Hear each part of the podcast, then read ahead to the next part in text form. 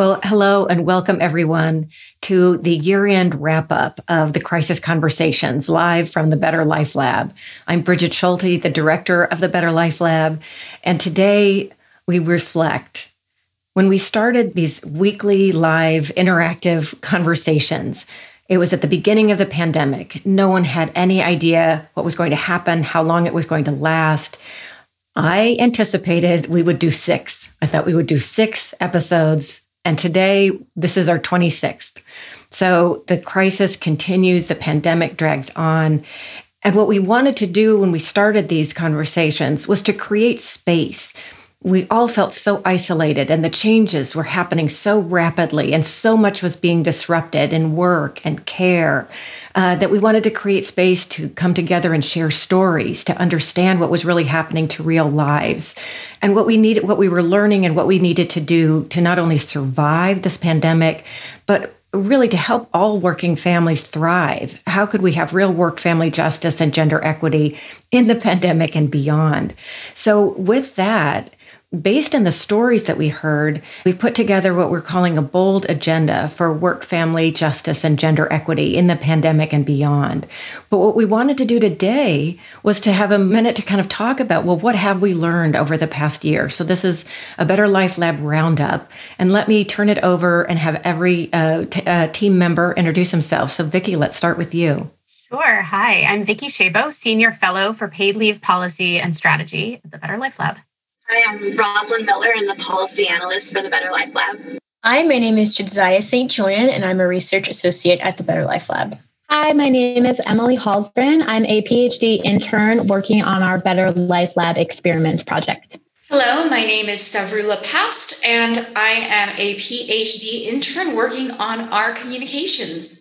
All right. So, what I've asked everyone to do is to bring a clip, an actual clip or a story that really stuck with them, that can really help us understand where we are. And I want to begin by grounding us in the moment because here we are, nine months into the pandemic. Uh, I'm sitting here. I, uh, you know, I've had COVID and recovered. I've given plasma. I, I don't think I've worn shoes in nine months. Cases are rising again. Hospitalizations are rising. There's so many programs that were designed to help work and family that are expiring if Congress does not act in the next week. Paid leave, paid sick days, unemployment protection, student loan protections, all are expiring. Unemployment protections have already expired in July. Childcare, which we've talked a lot about, which is an enormous crisis before COVID and certainly in COVID, it got $3 billion in March.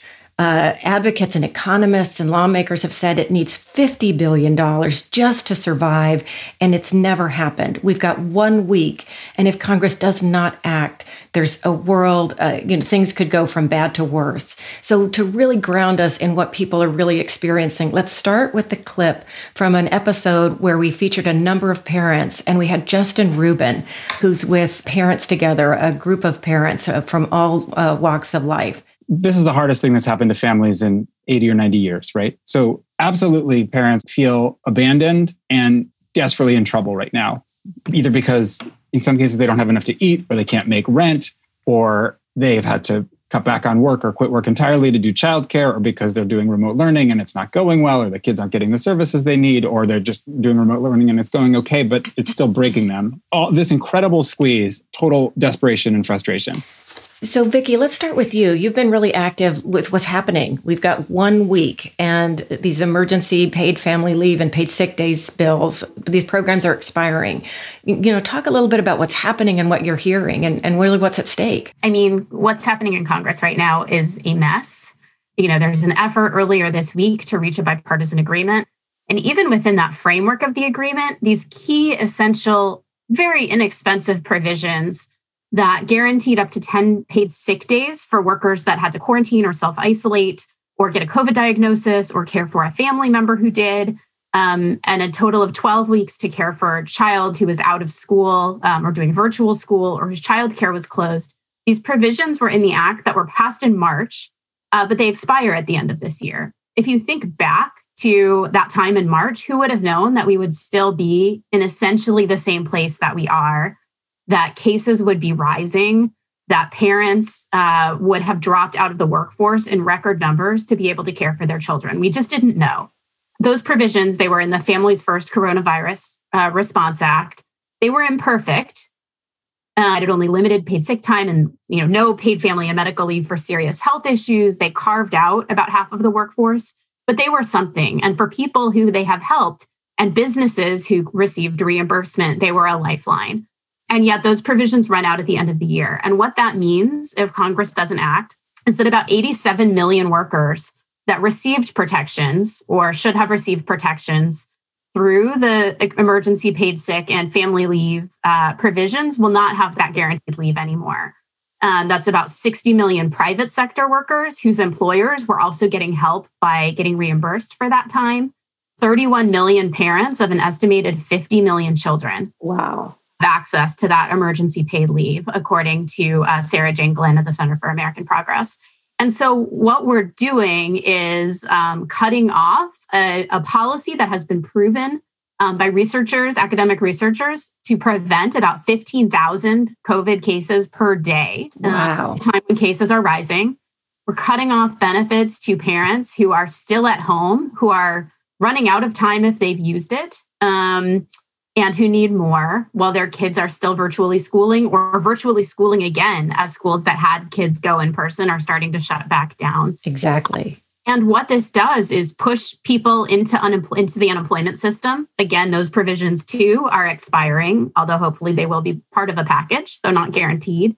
Uh, it pushes people into other programs that are funded through either federal, state, or local revenues, which are starting to dry up. It pushes people into precarity with respect to food and homelessness and those provisions too. And so, what we're doing is through inaction, really defining down what it is that we expect people to be able to make do with. Mm-hmm. And for women and for communities of color in particular, this is devastating. These are the communities that have been hardest hit by COVID. These are the communities um, that are most in need of paid leave but may not have it through an employer. Um, and these are the folks who are most likely to be hurt as this pandemic continues and until we have a vaccine that's available to everybody. Yeah, you know, you were talking about how, you know, this is a this has been a lifeline for so many families and it wasn't perfect.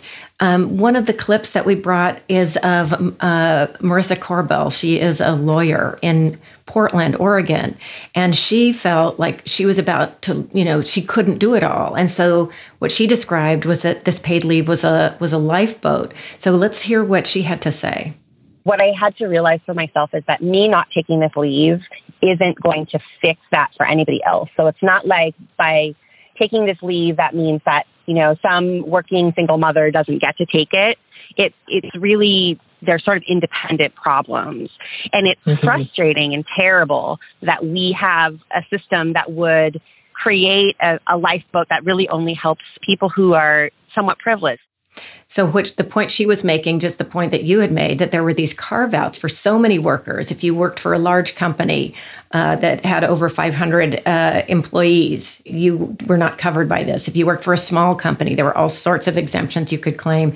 And what so much of the research showed is that the people who were carved out were the very essential workers who were out there all the time and most exposed to the virus. They were the ones that did not have access to this paid paid leave you know so so we're talking about can we can we even uh, protect this this imperfect uh, program but what are the prospects for for fixing this for really making paid leave really work well, I mean, before the pandemic, we were seeing tremendous momentum in Congress um, on the issue of uh, universal paid family and medical leave program, similar to what exists in now uh, soon to be 10 states. Um, that's one of the good things that happened in 20 in 2020. Um, was new state two new states got their programs up and running. Another new state colorado passed its program in the 2020 election through the ballot for the first time ever.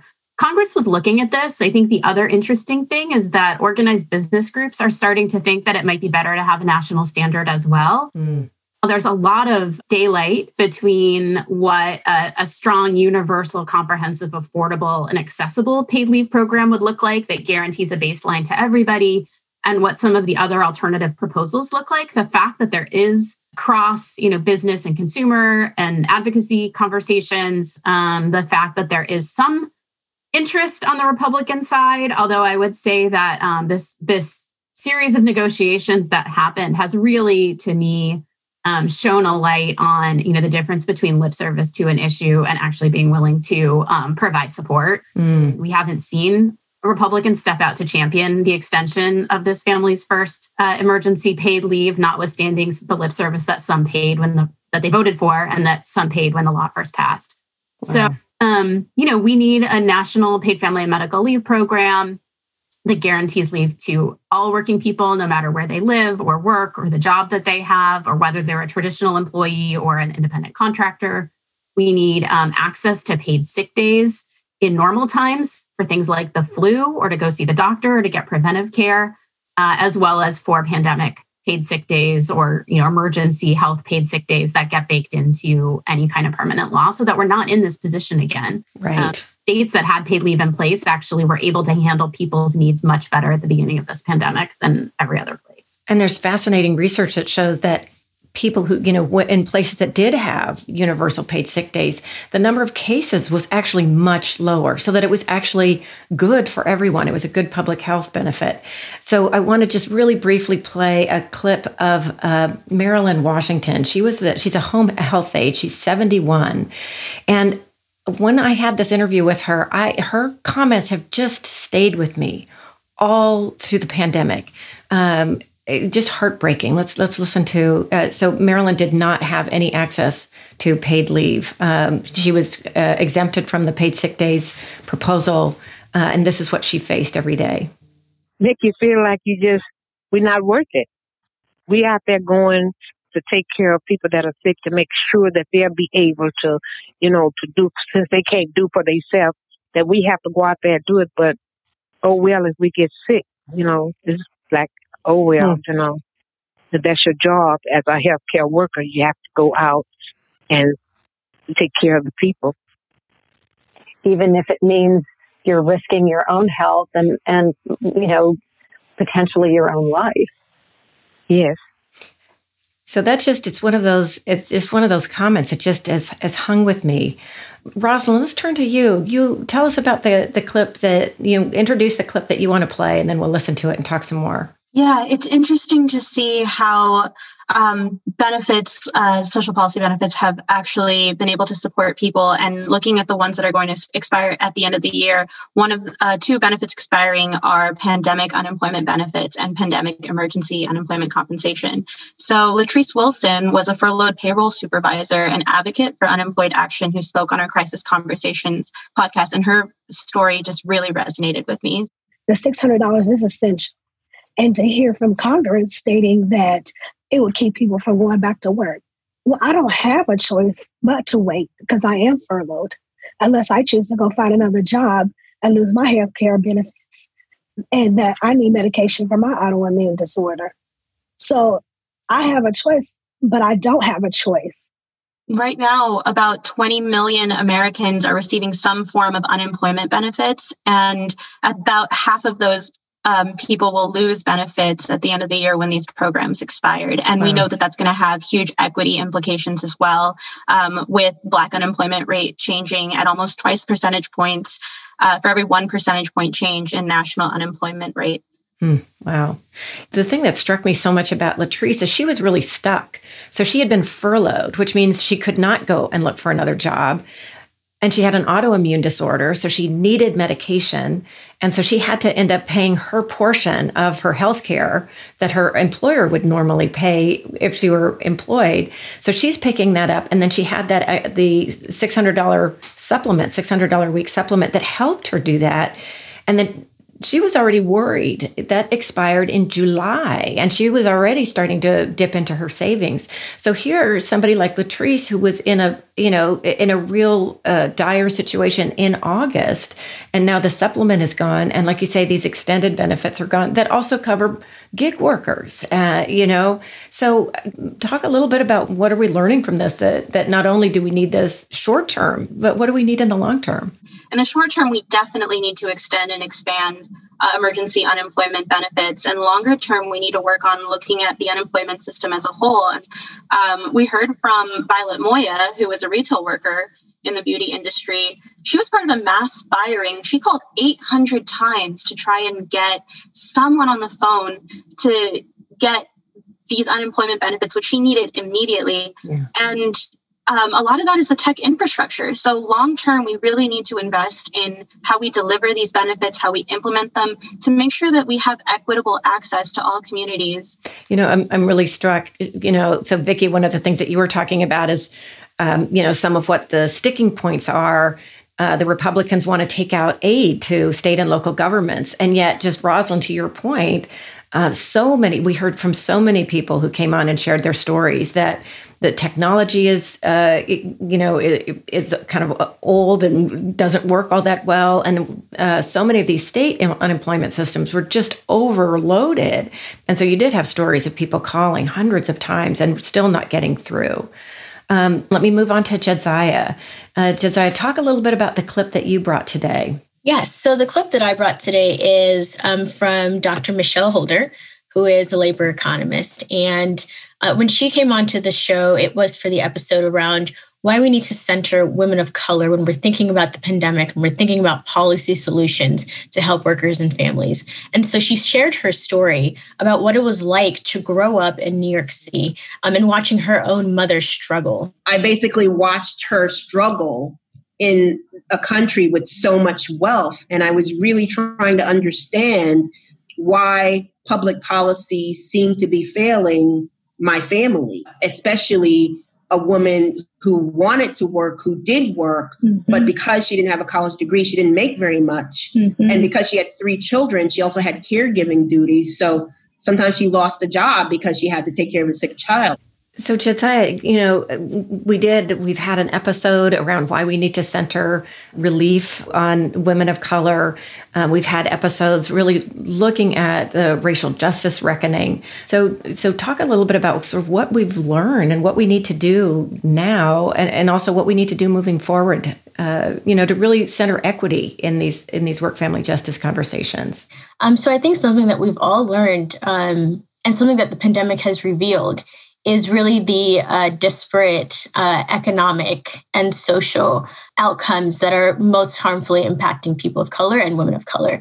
Um, and very clear ways in which we can see this during the pandemic is just the mere fact that the brunt of the unemployment numbers have been impacting not only women, but women of color who are in sectors that are most uh, impacted by you know the, the, the pandemic in terms of service sectors um, and food sectors. And you think about the people who are on the front lines and those people being disproportionately again women of color. And so they're either losing their jobs or they're exposed to the virus um, in unprecedented ways. So when we're thinking about policies like paid sick leave and paid family leave and we're thinking about the fact that millions are excluded you mm. have to wonder who's being excluded and it's women of color and the thing yeah. is you know these exclusions from public policies that should be benefiting everyone um, have been impacting women of color historically this isn't necessarily a new phenomenon but it's something that we're being exposed to and we're being forced to reckon with.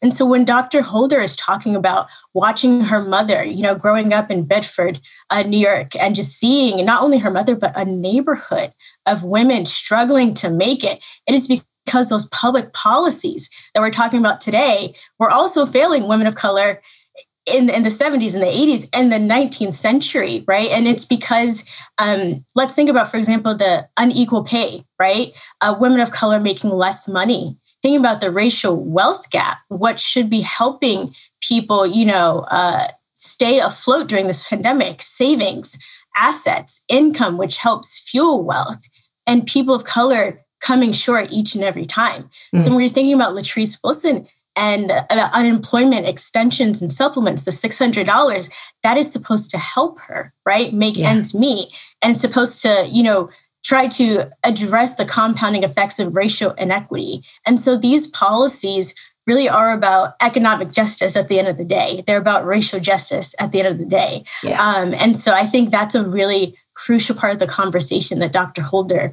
was, you know, drawing our attention to. This is an opportunity for us with immediate legislation and long-term legislation to address inequity across race, class, and gender. Yeah. And so I think that's like a huge takeaway point. Yeah, that's so important, you know, to have really focus on on equity across race, class, and gender, as you say.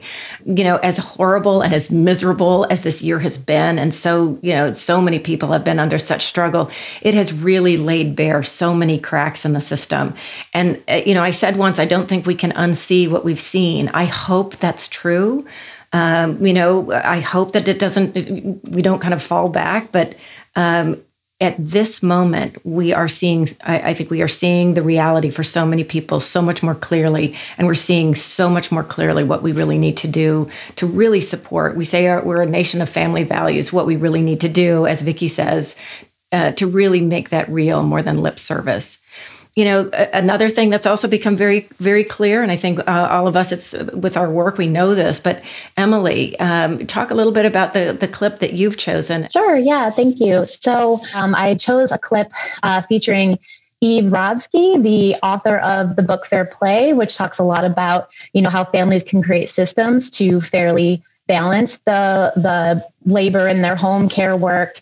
Um, it just really spoke to this um, sort of crisis of um, invisible labor that this um, unprecedented time is really pointing that out. While we're all fighting over who's picking up the you know the broken beer bottle or the sponge in the sink or um, who's setting the table for dinner, the small details right now are the dirty dozen are causing huge problems.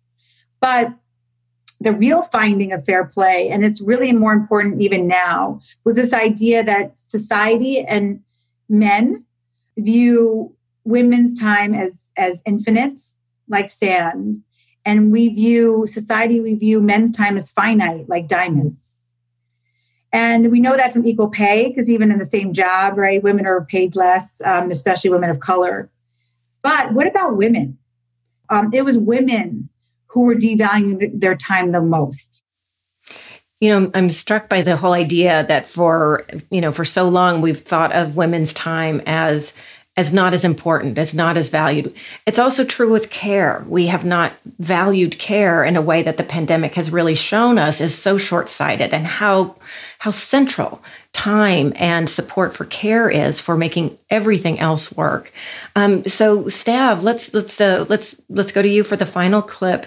Uh, because it's really right at the center of of care and making time for what matters with family and also supporting that you know, a lot of people don't even think about care in their day to day lives, despite the fact that, you know, I think about 21% of Americans are, in fact, caregivers. We think of caregivers as a critical element for our social se- sector, our healthcare sector. And yet, we don't see very many opportunities where the caregiver is the center of that conversation. They're mm-hmm. usually the afterthought. That was uh, Jennifer Olsen. She's the executive director of the Rosalynn Carter Institute, where they uh, do a lot of work supporting family caregivers.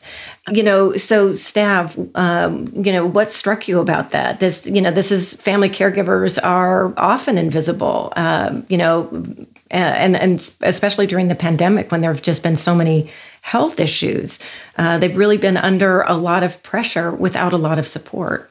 I, I actually think a little bit about the caregiving that I've seen in my own life, and I don't think that I realized how important it was until uh, my grandmother who passed away last year, you know, my dad was really doing a lot of the work and taking care of her. And for me, it was an afterthought too until it became something personal. When my grandmother was ill, I mean, my dad would go there two or three times a week. You know, he would make sure her groceries were done. He would make sure the lawn was mowed, all these types of things. But he would do a lot of more complicated things. One of them was making sure there was no kind of tax fraud, and my grandma's identity wasn't mm. stolen. It's wow. very difficult work, and you know, it's it's kind of unbelievable that we don't even think to address it in a lot of public policy, considering uh, the the reality of the matter is that many caregivers don't even have time to work. And I suppose if there's one thing I think I'd like to think we all we all hope is that COVID 19 at least brings us a new opportunity to discuss this and say, look, things need to be restructured so that care actually can be centered more meaningfully. All right. Well, I think that that's probably a great place to leave it. We try to keep these to uh, 30 minutes because we know uh, that everyone's busy and we respect their time. And so I think, you know, the, the, the sort of the big takeaway from me, and I think from our conversations from many of you, is, is really just how central care is and how central it is to not only our lives, what makes life worth living, but it is central to a healthy economy, central to families, central to communities. And so now is really the time, you know, can we learn this lesson? Can we can we make these changes quickly uh, that can help people in the in the immediate moment? And can we all work together for real equitable work family justice and gender equity moving forward? Uh, so please take some time to rest and reflect at the end of the year. Wash your hands, wear a mask. We'll get through this together and let's work together for work family justice in the coming year. So we'll see you next year. Thanks, everybody.